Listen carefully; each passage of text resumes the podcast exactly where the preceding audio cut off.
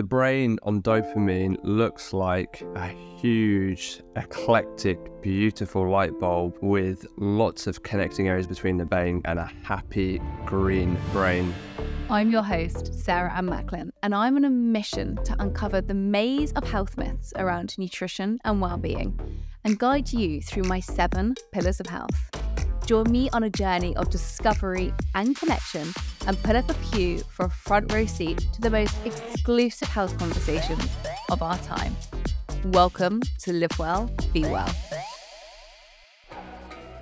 Dr. Brendon Stubbs is a world leading exercise and mental health scientist who has published over 700 papers. Ranked as one of the world's leading researchers into movement and mental health, Dr. Stubbs' research focuses on understanding and improving physical and mental health of people with mental illness. So, what exactly is going on inside your brain when you exercise, and how can you improve your mental health? So when we engage in exercise, so much is happening in our brain. The brain is very much like the muscle, but much more complex. It's very much if you you know if you don't use it, you lose it. You don't quite lose it as if you don't lose muscles, but they change and alter in size. In this episode, we touch upon Brendon's latest research, which he reveals how exercise is scientifically proven to make you smarter.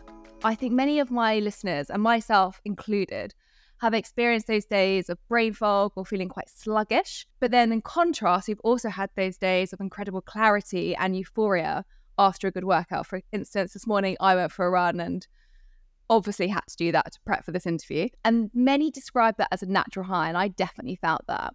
So I wanted to kind of start off and kick off this whole conversation on can you shed some light on what's happening in our brains as we engage in exercise? So when we engage in exercise, so much is happening in our brain. You know, I could spend all of the time that we've got talking about the complexities within the brain, but the brain, you know, as you and your listeners will know, is like a living organism and it's the sort of powerhouse and the central place where all of the automatic functions happen for us and all of the sort of planned functions have, have such like the motivational areas of the brain, the learning areas of the brain, and all of the sort of background autonomic factors too. So as soon as we start engaging in exercise, whether it be like you know basically aerobic or strength related work, lots of areas within the brain are getting sort of lit up. And what do I mean by sort of lit up in sort of a scientific terms is we're getting stimulation of you know nerve cells within the brain lighting up, and you're getting key areas within the brain talking to each other and connecting those key areas within the brain or different nerve cells with synapses and the the brain is very much like the muscle, but much more complex. It's very much if you you know if you don't use it, you lose it. You don't quite lose it as if you don't lose muscles, but they change and alter in size. So hopefully I've conveyed that lots happens immediately and lots happens over time, which is really exciting as well. Because not only does our brain ch- change when we're you know exercising, but also it helps you know grow and expand key areas that are really important for brain health too. Wow, I mean, where do I follow with that? It's kind of I mean, there's so many different areas when we kind of segregate what you just spoke about. I mean, we can think about it. And I know you've done a lot of work within this area on kind of like treatment for depression or looking at actually when people really suffer with ill mental health, but also on the preventative side as well. Like, what can we also do to help support our mental health before we get there? And you just mentioned a whole range of factors. Before we kind of like get into that a little bit deeper, and also mentioning that it could make us smarter. And by the way, I watched your documentary last night on Amazon Prime, all around the study that you conducted on this sector, which I really want to talk about. My listeners are probably thinking, okay, well, how much exercise do I need to do? And if we look at public health guidelines, it's recommended to move your body around 30 minutes a day. What do we know from science, especially from your science, how much research you've done in this area, what's kind of the average daily limit that people need to be engaging in to get that uplift of that kind of feel good mood sensation that you just spoke about, or that lighting up of neurons in the brain? So I think this is really, you know, exciting for people is um, we tend to see the mental health and the brain health benefits on like what we call a dose response relationship. So the more that we do, the better we feel, or the better we have a mental health and brain health response up to sort of 150, you know, sometimes up to 300 minutes. But you tend to see benefits, you know, going much more at the start and then plateauing as you go up to those upper thresholds over the course of a week. So 150 minutes or up to 300 minutes per week of moderate or vigorous intensity exercise is what is recommended. And that's quite a scary number for people who may not traditionally consider themselves as an exerciser or someone who's sporty. And the great news is for those people is we tend to see the best dose response relationship for people who are not doing much exercise or sport or physical activity. So if you're not someone that does a lot at the moment, it's the great news. You will experience the greatest brain health and uplift benefits in the fir- in the first instance if you're not moving, and then if you keep moving this like we you know we talked about use it or lose it then you'll continue to accrue the benefits up to 150 to 300 minutes. So that's over the course of a week. And if we look at like a single bout or a single episode of sort of raised heart rate exercise or aerobic exercise or strength work we generally recommend that there's at least 5 or 10 minutes per bout. And then we tend to see real sort of benefits in terms of lighting up of the structures within the brain or the release of key neurotransmitters which leave a sort of prolonged you know evidence for the you know for some time afterwards and, and build up over time to have brain and emotional health benefits. Amazing. Okay. And then you just mentioned there are two different types of exercise and i think something that i've become way more observant of, especially since I had a DEXA scan to see what my bone mass was and, and, and how strong am I. And I realized I really need to work more on strength than less running and kind of bringing in more strength training to really kind of support my bone structure and my muscles. But when we're looking at resistance training or we're looking at aerobic exercise such as running, how should we be looking at these differently in terms of our brain health and mental health? Because they do have quite different effects, don't they? Overall? They do. I mean, most of the research and the focus within sort of research policy and popular culture has been really focusing on, on aerobic exercise. And by that, we mean that exercise where, or physical activity where you're getting your heart rate up and you're sort of breathing sort of harder and, you know, your heart rate is racing up. And sort of resistance training is generally where you're moving your body against itself or another resistance. So you're really focusing on your muscles. And of course, if you do resistance training over time, then also your heart rate goes up. So you have a combination. They're not completely discrete from each other. They often co-occur together. You know, it's been the last 10 years or so where we've really focused on the sort of research evidence for resistance training generally for physical health, but particularly for mental health. And just for guidelines before I talk about benefits, is it's only sort of again in the last 10 years where it's recommended that not only do 150 to 300 minutes of moderate or vigorous activity, but we should all do two days of strength training per week in recognition of the multitude of benefits for us. Aerobic training is, is, is, you know, we know that's very good for our heart. We know it's very good for our metabolic health. And we know that our metabolic health is very related to our brain health. And when we do aerobic training is we see, you know, like a, a you know, an acute sort of shock happening within the brain in terms of like a good shock and a, a, release of key neurotransmitters and stimulations within you know the hippocampus for instance is, is primarily targeted the anterior cingulate cortex which i mentioned previously and general sort of brain health whereas resistance training we're starting to see that you know it can have you know wide benefits for overall brain health but it can also reduce the risk of things what we call white matter hyperintensities and these are just sort of like some, you know, in simple terms of like scarring or a bit of wear and tear within the brain, which is just a bit of sign of brain aging. And, and we think that resistance training from some of the work we've done in the UK Biobank is particularly good for reducing the risk or the buildup of these white matter hyperintensities over time. Wow. Okay. I'm just writing that down because white matter is something I've been reading a lot about recently. I mentioned in the beginning, obviously, you've done so much research in this area, and one that really drew my attention when I was kind of looking at today's things we are going to talk about, which was very hard to narrow down, was if exercise can actually make us smarter. And I know that you carried out a trial with ASICS recently, and you, it was on Amazon Prime. And I found this really, really fascinating. Actually, looking at how can exercise help support our cognitive functioning and maybe reduce cognitive decline. So, can you talk a little bit about the trial that you did and the outcome? Because there was actually a real significant benefit that you found, which I found really interesting. And how did it matter in terms of resistance training versus aerobic exercise? We've known sort of generally that, that, that exercise is very good for your brain health. And you know, people, for instance, who do exercise in the morning or continue to exercise tend to feel sort of sharper, um, sort of have better clarity of thought throughout the day, and you know, sort of able to sort of problem solve, etc., more clearly. You know, it's kind of like kickstarting your brain in the morning, for instance, or, or doing it later on in the day because it's it's really sort of like a, a, good exercise for the brain. So, you know, but of course, it's not mutually exclusive. Some people who don't engage in regular exercise or physical activity have equally good sort of brain function. But for those, you know, who do it, you tend to see this, you know, boost for people. But we were really interested in the particular of this Mind Games uh, documentary is what happens to people who never exercise and what happens to people who are functioning sort of at a really high cognitive level. So we included within this context of people who weren't engaged in regular exercise for at least the previous six months and who were sort of functioning really well within a specific mind game such as chess Um, like we had some speed cubers and then some like esports players as well. I wanted to see, you know, if these exceptional people who were all competing at least at a national and most at an international level from over 21 countries around the world, if we gave people a structured, personalized exercise program over four months, introducing people to exercise for the first time, many forever, you know, since they're a child, what what could we do for their cognitive function? We measured cognitive function through various objective cognitive tests. And essentially what we found is great global improvements from when we started to when we finished over four months for people and in various sort of improvements in various subdomains such as problem solving, you know, reaction times and um, so we see some really beneficial improvements, but people also had you know much more improvements in well-being, you know, in the calmness, confidence, less anxiety, and many of these other factors too. So we were able to sort of demonstrate that yes, you can, you know, sharpen the brightest minds with exercise. I need to let you in on a health secret that I absolutely swear by. And I've got a special discount code just for you guys. What I love is that it's been developed by a team of biochemists who truly know what they're talking about. And most importantly, they have the evidence to back it up. I'm using a natural mushroom powder every day to keep my immune system strong and also my focused engaged. And what I love is how many of you have tried Bloomin since I've started to mention them on this show. And I've heard so much amazing feedback how it's helped you stay focused and also relaxed.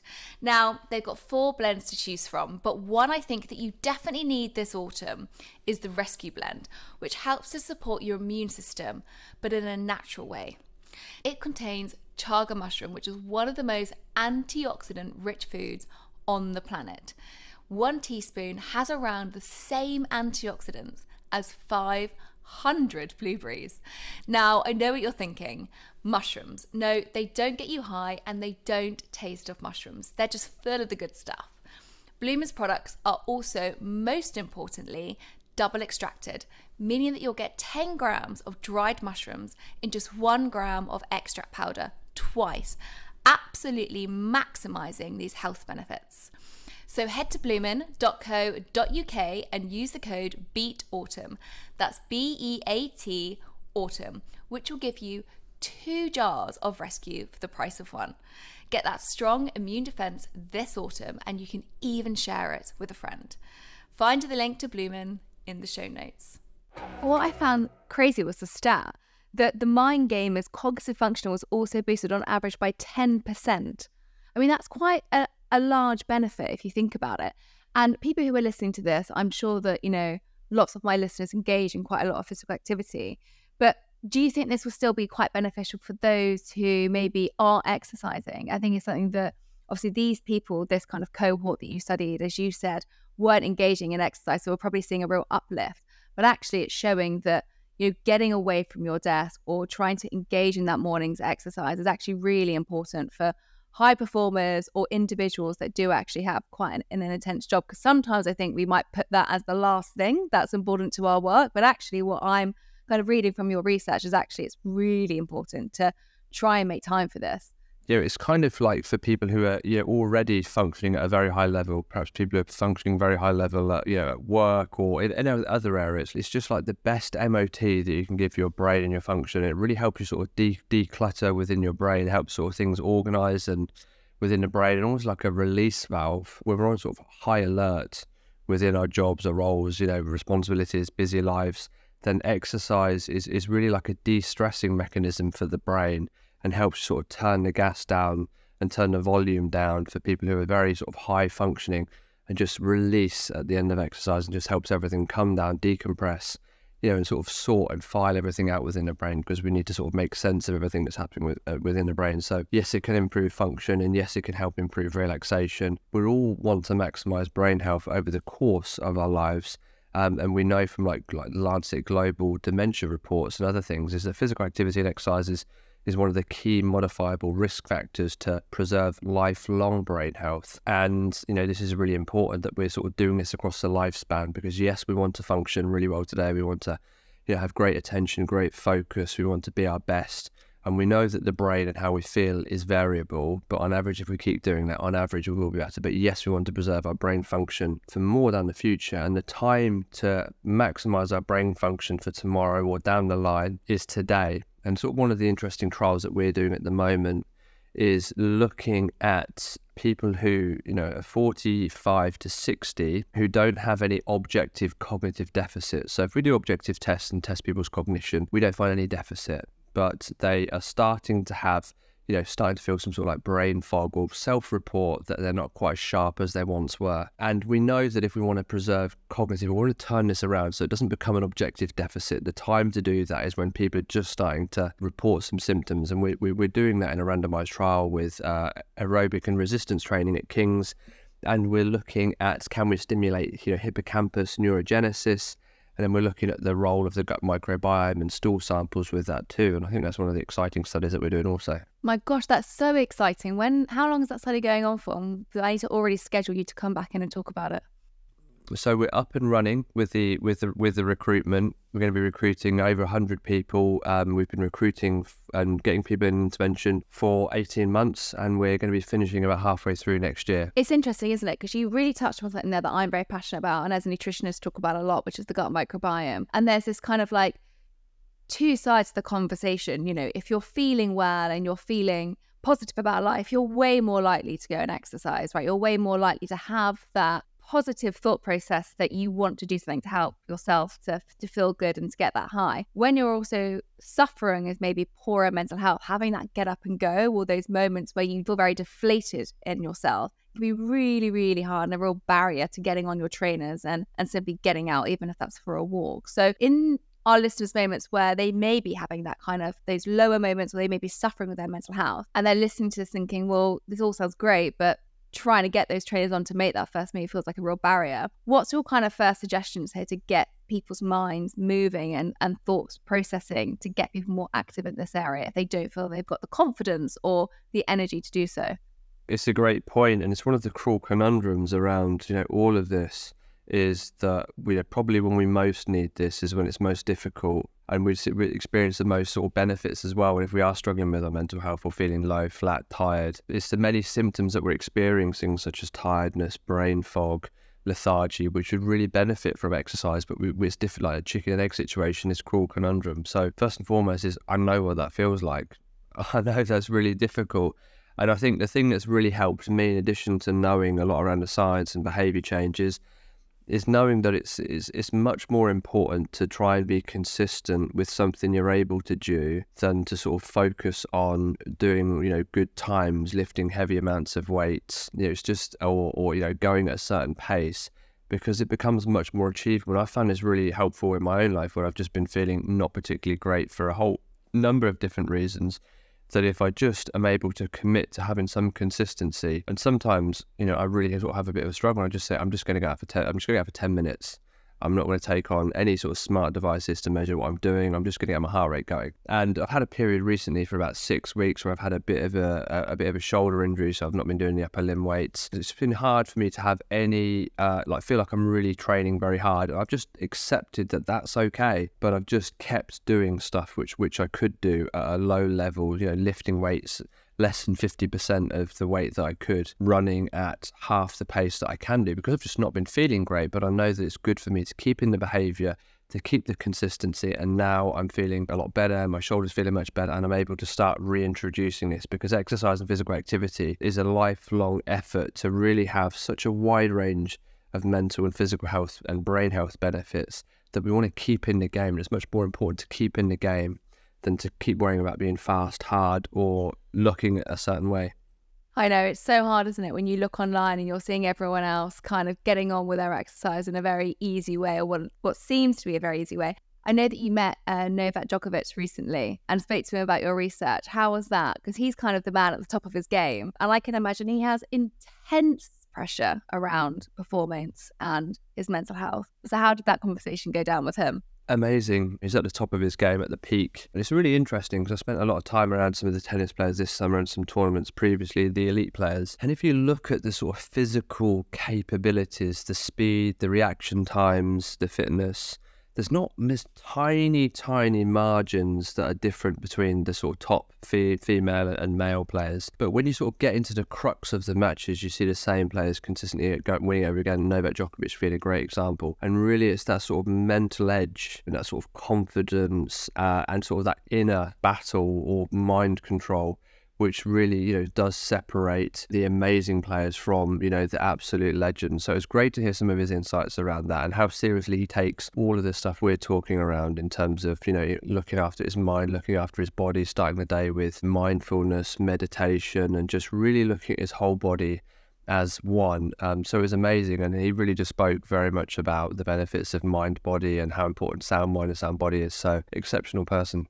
He is exceptional, and I guess he's he's a really interesting kind of as a case study, but person to kind of observe on how incredibly seriously he takes his diet as well as his exercise. And obviously, you've just mentioned you're doing the study at King's, which is looking at the gut microbiome and also kind of exercise output as well with brain functioning. What do you see in this area? As I think it's really important that when we're talking about exercise, it's also really important to also focus on our, our diet as well, because these two things do go hand in hand. And do you see this a lot reflected through research or trials or coming up on and kind of what's I'd love to know what your thoughts are in this kind of intersection as well. Yeah, so I think it's like within all of this, if we put these behaviors under the umbrella of lifestyle approaches, you know, like people looking after their sleep, people wanting to eat better, more nutritious foods, people wanting to get, you know, physical activity and exercise. You know, what I tend to find is working sort of from a clinician and working with people who want to improve their physical and mental health in research and also a lot of the policy work that I've done is that once people start to focus on one particular area, is people become very interested in, in other areas too, which is great. So you see this ripple effect. So many of the people I've worked with traditionally have really, you know, struggle with their mental health. You know, maybe hearing voices, extremely paranoid, but having amazing results from physical activity and exercise, and also struggling with the side effects of medication, but really wanting to then become, uh, you know, massively interested in what they're, uh, you know, eating also, and having this ripple effect of saying these medications make me feel really tired in the morning, so I'm gonna try and get to bed earlier and have more energy in the morning. So we tend to see in research from people who, you know, are struggling with, you know, just low mood to sort of at the more severe end scale, where people may be in hospital. I've done a lot of work, and I think anything that you do you know, collaboratively has a more profound effect. And we've done lots of our research showing, you know, when you add these different lifestyle factors together, such as reducing the use of, you know, harmful substances, you know, such as smoking tobacco, the use of illicit substances, alcohol, you add in increasing your physical activity, you add in eating more nutritious food, you add in your sleep, is you just see this compounding collective effect for improving mental health and brain health too. So undoubtedly, you have a, a different impact on, on, on each of these when they come together. But I think it's important if you're trying to do one, is trying to get into a good habit with that. I encourage people before sort of trying to crack everything. It's honestly, it's so important to talk about the intersection for all of these things because obviously a poor night's sleep is going to make you feel more exhausted, which means you're going to grab towards those more high carbohydrate refined foods and then you're not really going to want to go and exercise because you're exhausted. So it's it is really uh, important to talk about this kind of intersection of, of all of these pillars. But you mentioned something there that you have focused so much upon. And get me if I'm right, 700 published papers, Brendon, am I right there? Is that correct? Or maybe it's more now it's hard to keep track. Every time I kind of look at you online, there's kind of more numbers to add. So I'm trying to make sure if I've got the exact number. But you've really pioneered this field of treatment. Yeah. So I had a quite a misspent youth, and yeah, I mean, I got really interested in the area in terms of focusing on physical activity, exercise a bit around some of the other areas too, lifestyle more generally, and, and, a big group of us really wanted to start to improve the credibility of the of the field, and we knew that we could do that through doing robust science and research.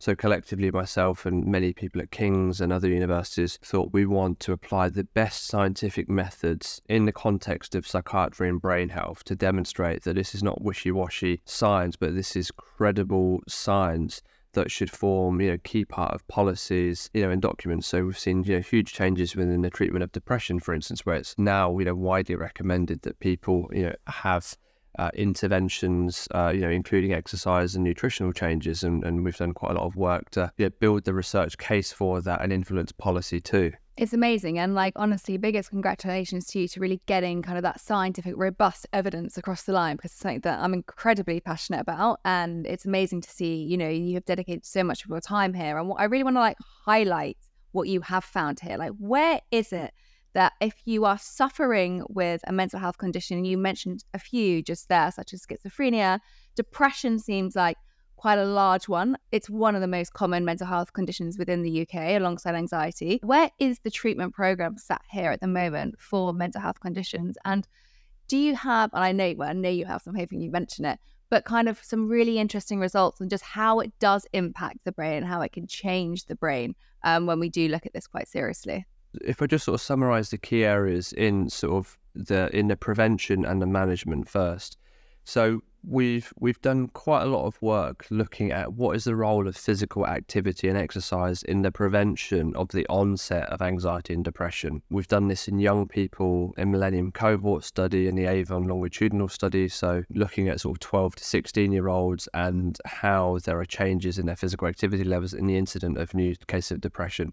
And we've done it right through the age span and we've done it all over the world. Just trying to understand the question relatively simply. You know, is there a relationship between how active you are and your risk of new cases of depressive symptoms, anxiety symptoms, or one of those conditions in the future? And, and what we've consistently found is that when you adjust in an observational study for lots of other things that could account for that, um, we consistently see that high levels of physical activity and lower levels of sedentary behaviour are, are, are buffers against the onset of those new conditions. And we also see um, we've done some good, what we call substitutional analyses, where we've shown in young people in the Avon longitudinal study in a paper in the Lancet Psychiatry, where we demonstrated that you could reduce the onset of new cases of depression or anxiety in young people by 10% if, if they replaced uh, an hour a day of sedentary behavior with being uh, physically active. And, you know, that is something which we would all like people to sort of, you know, move towards to recognize that this is important. And what adds strength to this observational data, we've done it all over the world with hundreds of thousands of people, is some of the genetic work that we've done also. This is called an analysis called Mendelian randomization studies, where we look at known genetic markers for these conditions, including you know, anxiety, depression, schizophrenia, eating disorders. We had a paper out in, in molecular psychiatry earlier this year. And essentially, what you're doing is you're looking at what we call causal pathways. So, pathways where there is um, you know, a known causal framework, and you look between an exposure, in this case, objective physical activity and sedentary behavior, and an outcome which is one of these particular conditions, and through sophisticated analysis. And what we found is there is a causal pathway to back up this observational research between high levels of physical activity and reduced risk of anxiety, stress-related conditions, depression, and possibly uh, you know some other conditions. And interestingly, we found the converse was true that within eating disorders, for instance, is there may be you know, some sort of evidence uh, on a causal pathway between high levels of physical activity and a potential uh, increased risk of certain eating disorders in young people. So, the more physical activity, the higher the risk. Am I getting that right? Yeah, the more physical activity, the higher the risk. No, of course, not for all people, but this is for people who are genetically predisposed. So, that's what we've been able to sort of find from some of the observational data uh, too. And I think one of the interesting studies which we were involved in is we looked at 30,000 people um, who were all genetically predisposed to have depression. So they all had genetic weighting, uh, equal weighting for depression. And what we did is we looked over time, we looked at the start how physically active they were, and then of those genetically high risk people who converted to having depression in the future.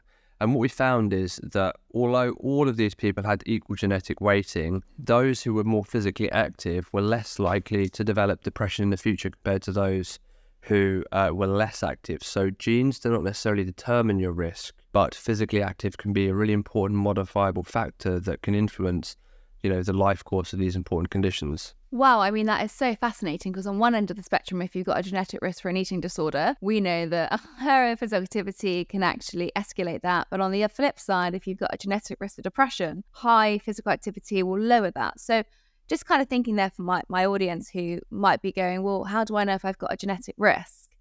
Is this something that you would advocate people to look into to actually try to take more modifiable risk factors at looking at this? And if so, how can they do that that's evidence based or that we know is actually correct and not a not a misleading study that's brought online?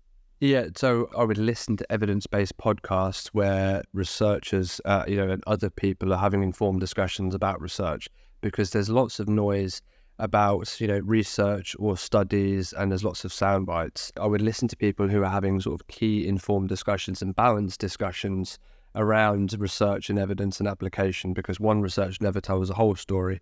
We look for collections and consistency in research over time because the story can change. And wherever we've got replicated findings, so findings that are consistently repeated, we have increasing confidence. And in many cases, when we do one study in research more generally, is we're we're, we're always a bit skeptical because we see this phenomenon in science where you look at a new research question or a new intervention and you see large large effects initially and then what you tend to see is it's reduced over time. So i would look for people having informed balanced discussions and i would just continue to be healthily skeptical. Yeah and i think that goes for anything i think regarding health mental health physical health.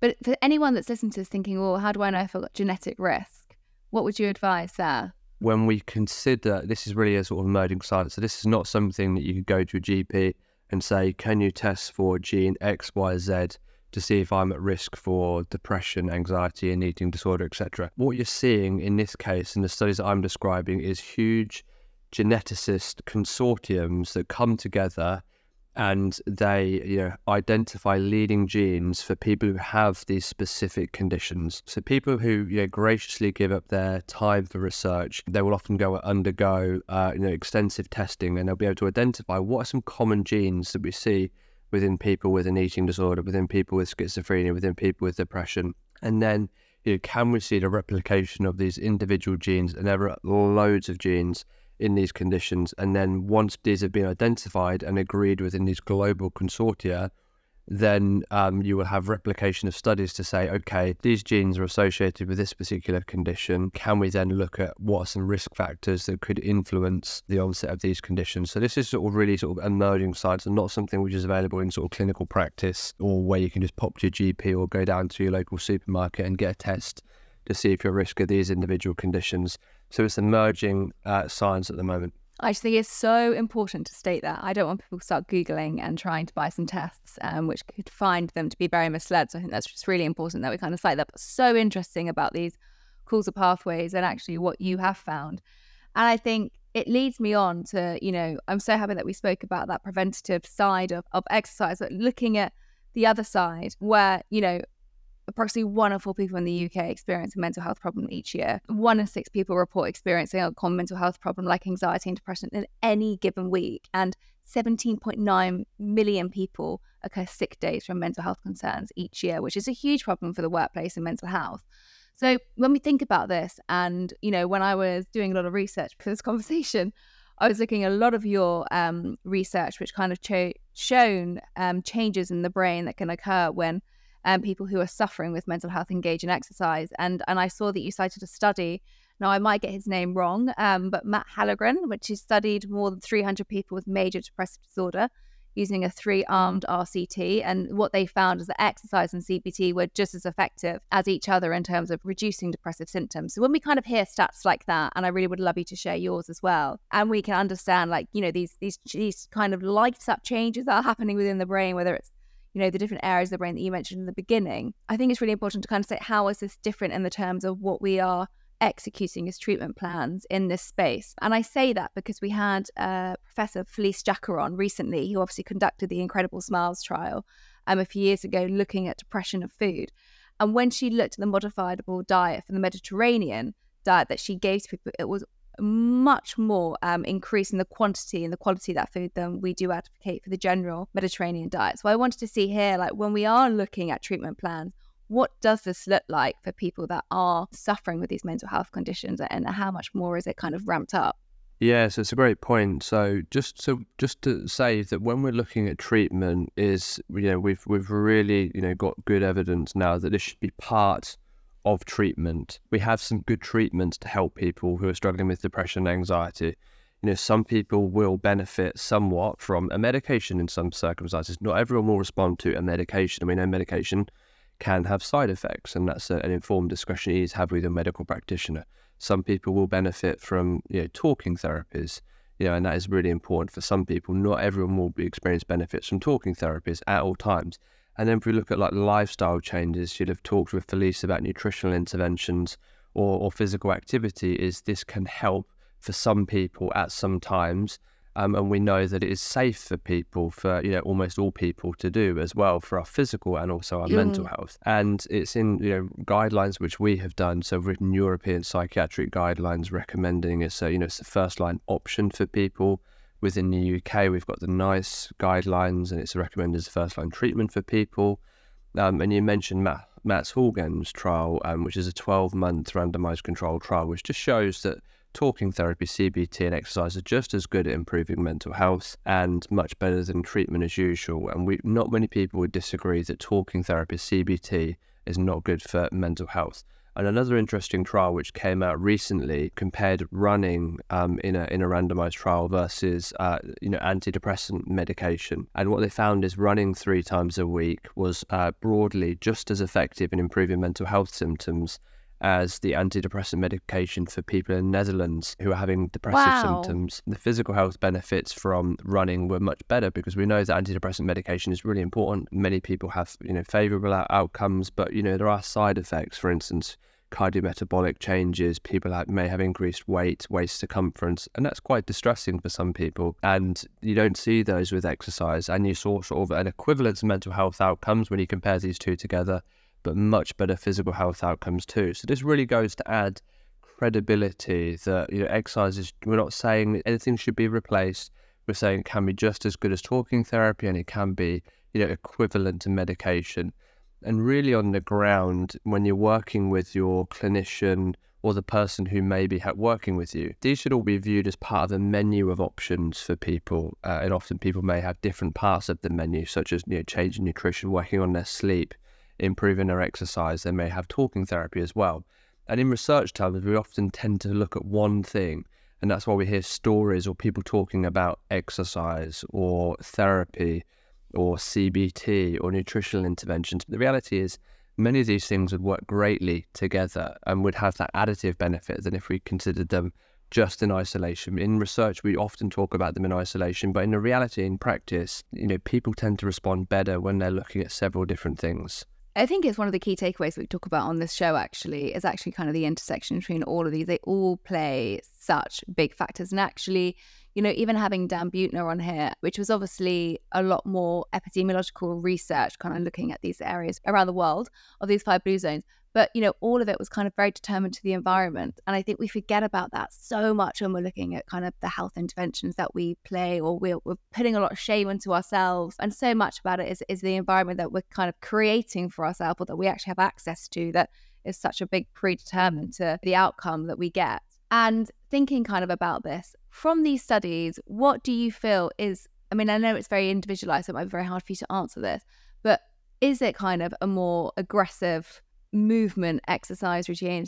Care how I use the wording in this for people with depression, or is it very kind of on the same similar terms of the preventative side? Is it kind of any different on how we look at this? Whether is it more resistant, is it more aerobic, is it is there more time dedicated to that, or is it actually very similar to how we're looking at it on the preventative side as well?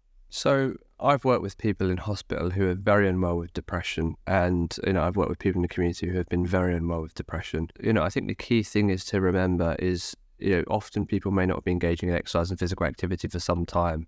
It's really important that when we're starting or restarting, is we feel that we can do this.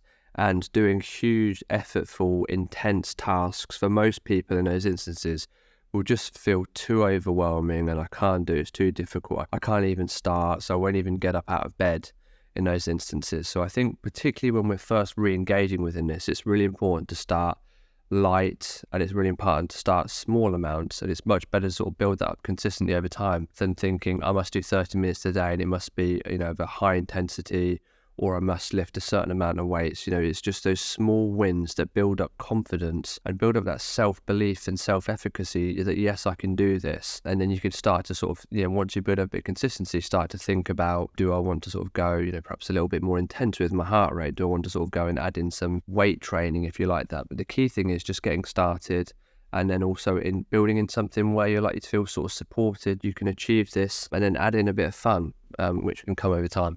That's quite key, isn't it? It's really key. And I think something that I really wanted to mention, kind of on the brain side of things, is that you've mentioned the hippocampus there in the beginning. And I just want to talk about this because I know that obviously within people that really suffer with with depression or, or mental illness, this can be reduced in many people. So can you talk about how exercise can help with the hippocampus and what you have seen from the trials and the research studies that you've done.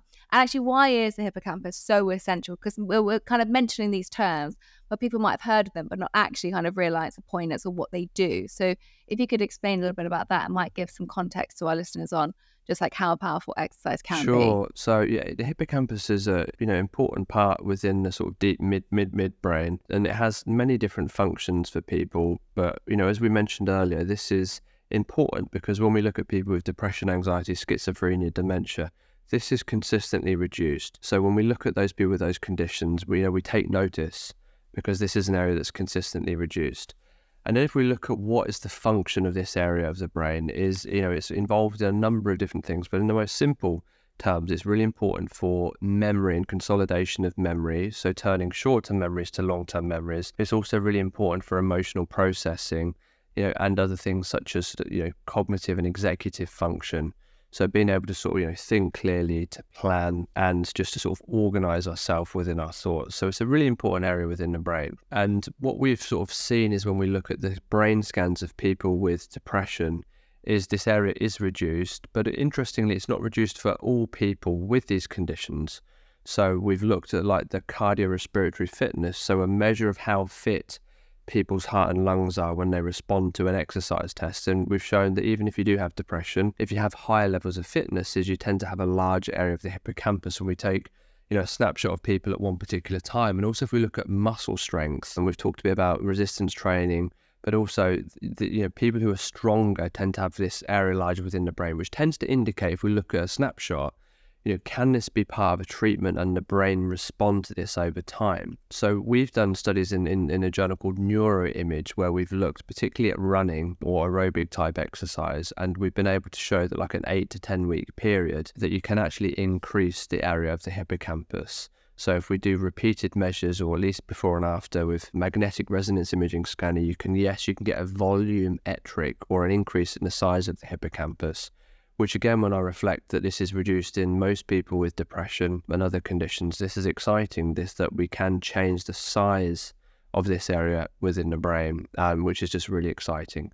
But also, if we look at you know single bouts of exercise as well, you know we see stimulation within this area of the brain. If we just look at you know a single bout of exercise too. Yeah, mean, right. now I feel even better for going for my run this morning.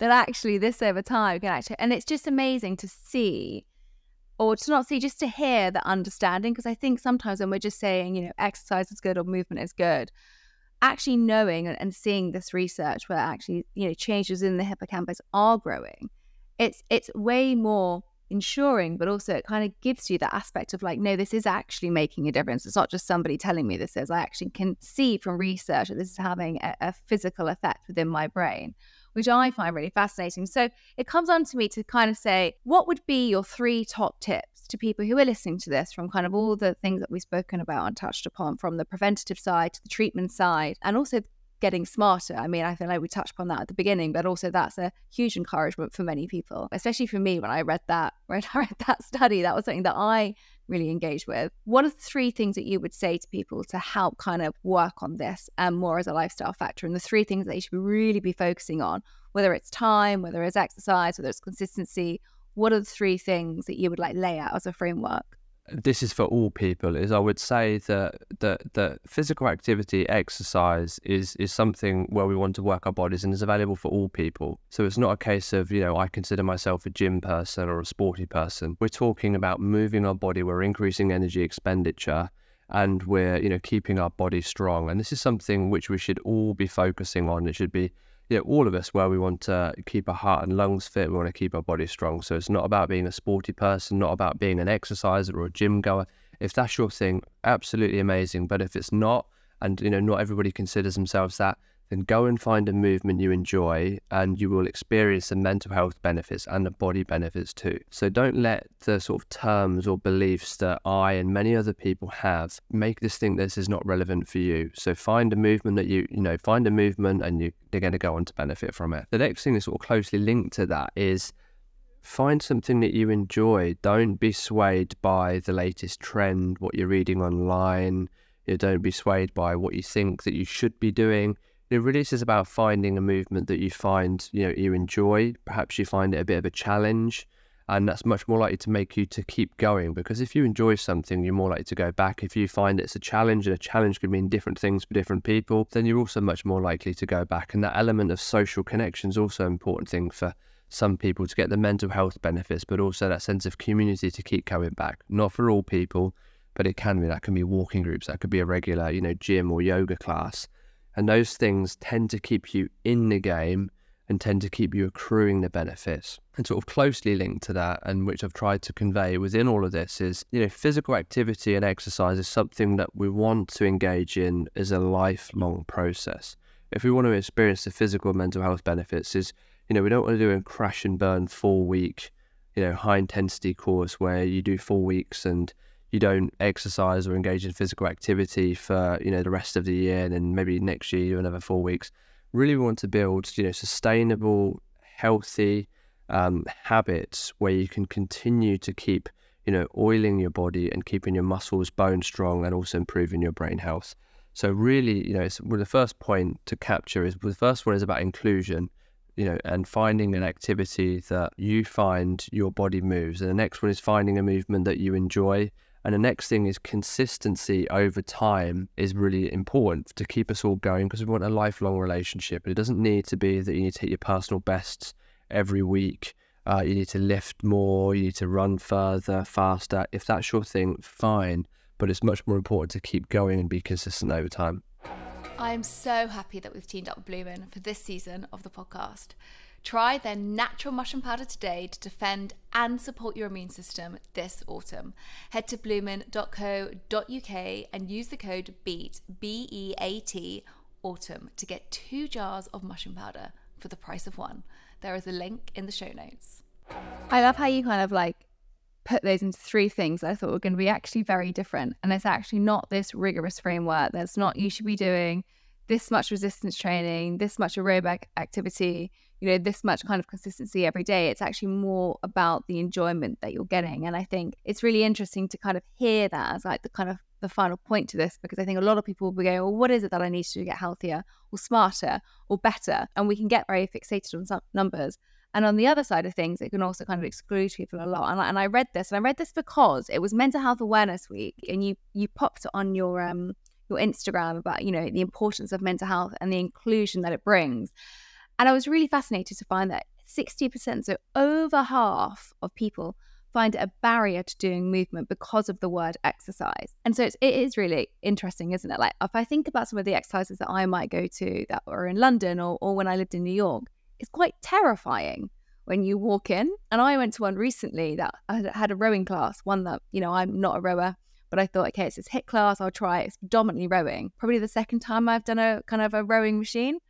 And I was so overwhelmed, but also kind of like out of the loop where everyone knew what they were doing. And I kind of didn't really want to go back to that class because I felt actually quite excluded from kind of like the people that were there. Not from anything that they've done, but just from the intensity. So kind of reading that staff, someone who is actually very physically active themselves, you know, I really resonated with that. And I thought it was really actually important to read that stat because it's a lot higher than I think some people might realize. Yeah, it's really important that we're inclusive and make all people feel that we can take part. And you know, even though I know you know a good amount about exercise and physical activity and how important it is for me to doing, and I want to be consistent, is you know I'm I'm in Cyprus and I've been here for two weeks now, and you know when I go into a new gym, I don't know where the equipment is, and then there's like people who look you know incredibly aesthetically amazing who are lifting really heavy weights and you know, naturally feeling a little bit nervous and a bit, you know, anxious. Even I've been into loads of gyms, I know this stuff, and then the first thing that I do is go and use the machine, and I'm, you know, I'm using it and think, I hope I'm not trying to use this. I'm sort of trying to use it, and then the, like the guy comes up and says, Brendon, Nathan didn't say my name, but he said, "You're not using this. You're not using this right. Be careful how you do this." And I just all of a sudden I was like, "Oh my gosh." But um, yeah, it's just letting go a lot of that stuff because uh, you know it can be intimidating and terrifying going into certain environments. It's important that we're inclusive, and you know myself, I'm a I'm an able-bodied white man, and you know I I know I acknowledge that I have many less barriers than most people. Yeah, honestly, and I think it's just so important to like reference these moments because even us who should who have so many less barriers than most people feel that. So I'm kind of thinking, well, actually, it's so important that we do make sure that we are talking about exercise. And it's interesting, one of my seven pillars, and you've touched upon a lot today, sleep. I actually use the term mindful movement because I think that's actually a really encompassing term that actually is being mindful of our movement. And that's how I've kind of um, called the exercise pillar, which is really important, but actually, exercise to me, even for me, felt like a barrier. So let's come on to our last question. I know that you've done a lot of work on this area and you've recently released an umbrella review which is one of the largest studies to examine the risks and benefits of cannabis and CBD in humans. So I want to talk just a little bit about this because I thought it was really, really important just to include in today's conversation because you did see some potential benefits.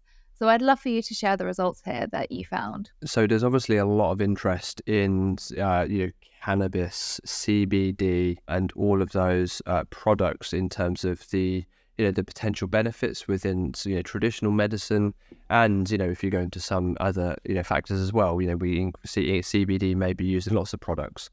And there's lots of claims about the health benefits of you know CBD products or cannabis. It can help with very long lists of things if you go in and listen to people and you go and read things. And we were really interested in what does the actual evidence say?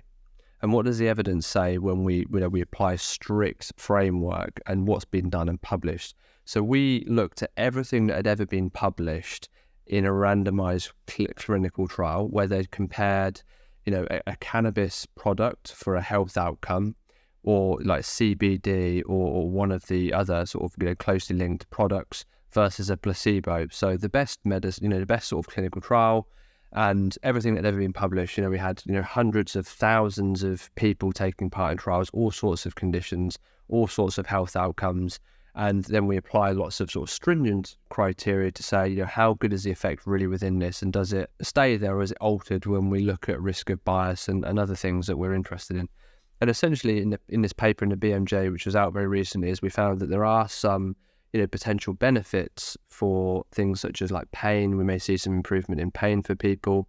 We may see some improvements in sleep but we need to be, you know, sort of concerned, well, no, sort of concerned, but sort of aware that there may be some uh, you know, potential side effects as well. Because um, you know, certainly if I go and speak to people about the benefits of CBD, I just hear lots about the benefits, but we don't hear about the potential side effects. So, you know, people can have you know quite upset stomachs, or people can have you know other sort of adverse events and we really sort of did this big mapping exercise to say where there is some good evidence and where there is some good evidence of potential adverse events. And some people can have adverse events. Um, so i'd encourage people to look at that paper in the bmj because it's a very complex paper and a bit too sort of uh, i can't go into lots of detail now.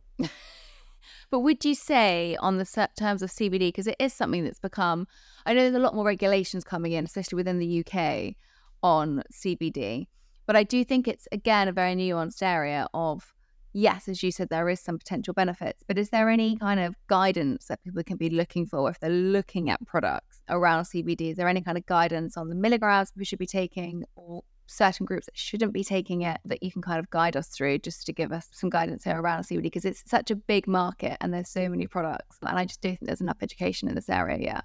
No, I, I quite agree. Well, I think the sort of the, the, the key messages are is is we're compared to when I go and speak to people, is the benefits are nowhere near as strong. You know, we can see some improvements, uh, you know, in terms of like nausea, in pain, and spasticity. So people who have really sort of tense muscles and conditions, for instance, like cerebral palsy. But we can see what we call adverse events, such as you know, such as increasing gastrointestinal upset stomach, for people too nausea, vomiting. And I think that the sort of key evidence is that we're not really sure about the optimal dose for many medical conditions. And I think it's important, you know, based on all of this evidence, and we looked at everything that had ever been published 101 meta analyses, which each had lots of randomized controlled trials.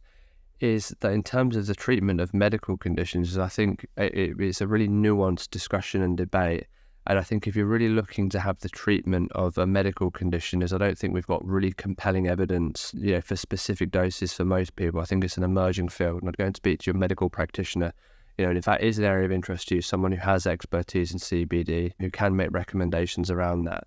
So uh, that would be my recommendation. Yeah, because it's really interesting. I think a lot of people are searching for CBD that don't have, I would say, like mental health conditions. It's more around sleep and those kind of things that people are starting to to turn towards CBD for. And I think it's one of those one of those things where I'm sure there's many products that are actually like very robust in this area and do it very, very well. And there's lots of other ones that are very faddy and very trendy and actually can be very misleading. And so it's going to be an interesting scope, I think, of, of kind of where this goes. So interested that you did that study. So lastly, Brendon, what I'd love to leave this with, and I ask all of my guests the same question. And we have for the first time a couple of weeks ago, somebody answered the same for the first time in 200 episodes. So I wonder what yours is going to be. The question that I ask all of my guests is Brendon, what does live well, be well mean to you? Live in the moment and be happy.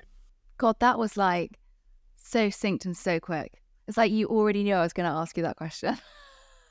no, I didn't. Like seriously, I had no idea, but that's what it means. You came out so Live in the moment with that. and, and be happy. I love that. Well, you are. You're living in the moment. Yeah, I You're had on no idea. Cyprus. Yeah. um, There yeah, we well, I, go. can, I couldn't agree with you more. And honestly, this conversation has inspired me, as I'm sure it has inspired many of our listeners, to try and keep that consistency with exercise going, trying to, you know, release the shame and just trying to kind of engage in movement as much as possible. I would absolutely love to have you back on the show when you release that study at King's, looking at the gut microbiome and kind of the effects with exercise and movement and mental health. That sounds absolutely fascinating. And I'm sure many of our listeners would love to kind of know the results of that as well. So thank you so much for the time that you spent. We will try and link all of the studies mentioned into the show notes as we can go and read on these a little bit more. And um, and yeah, thank you so much for your time today. Thank you so much.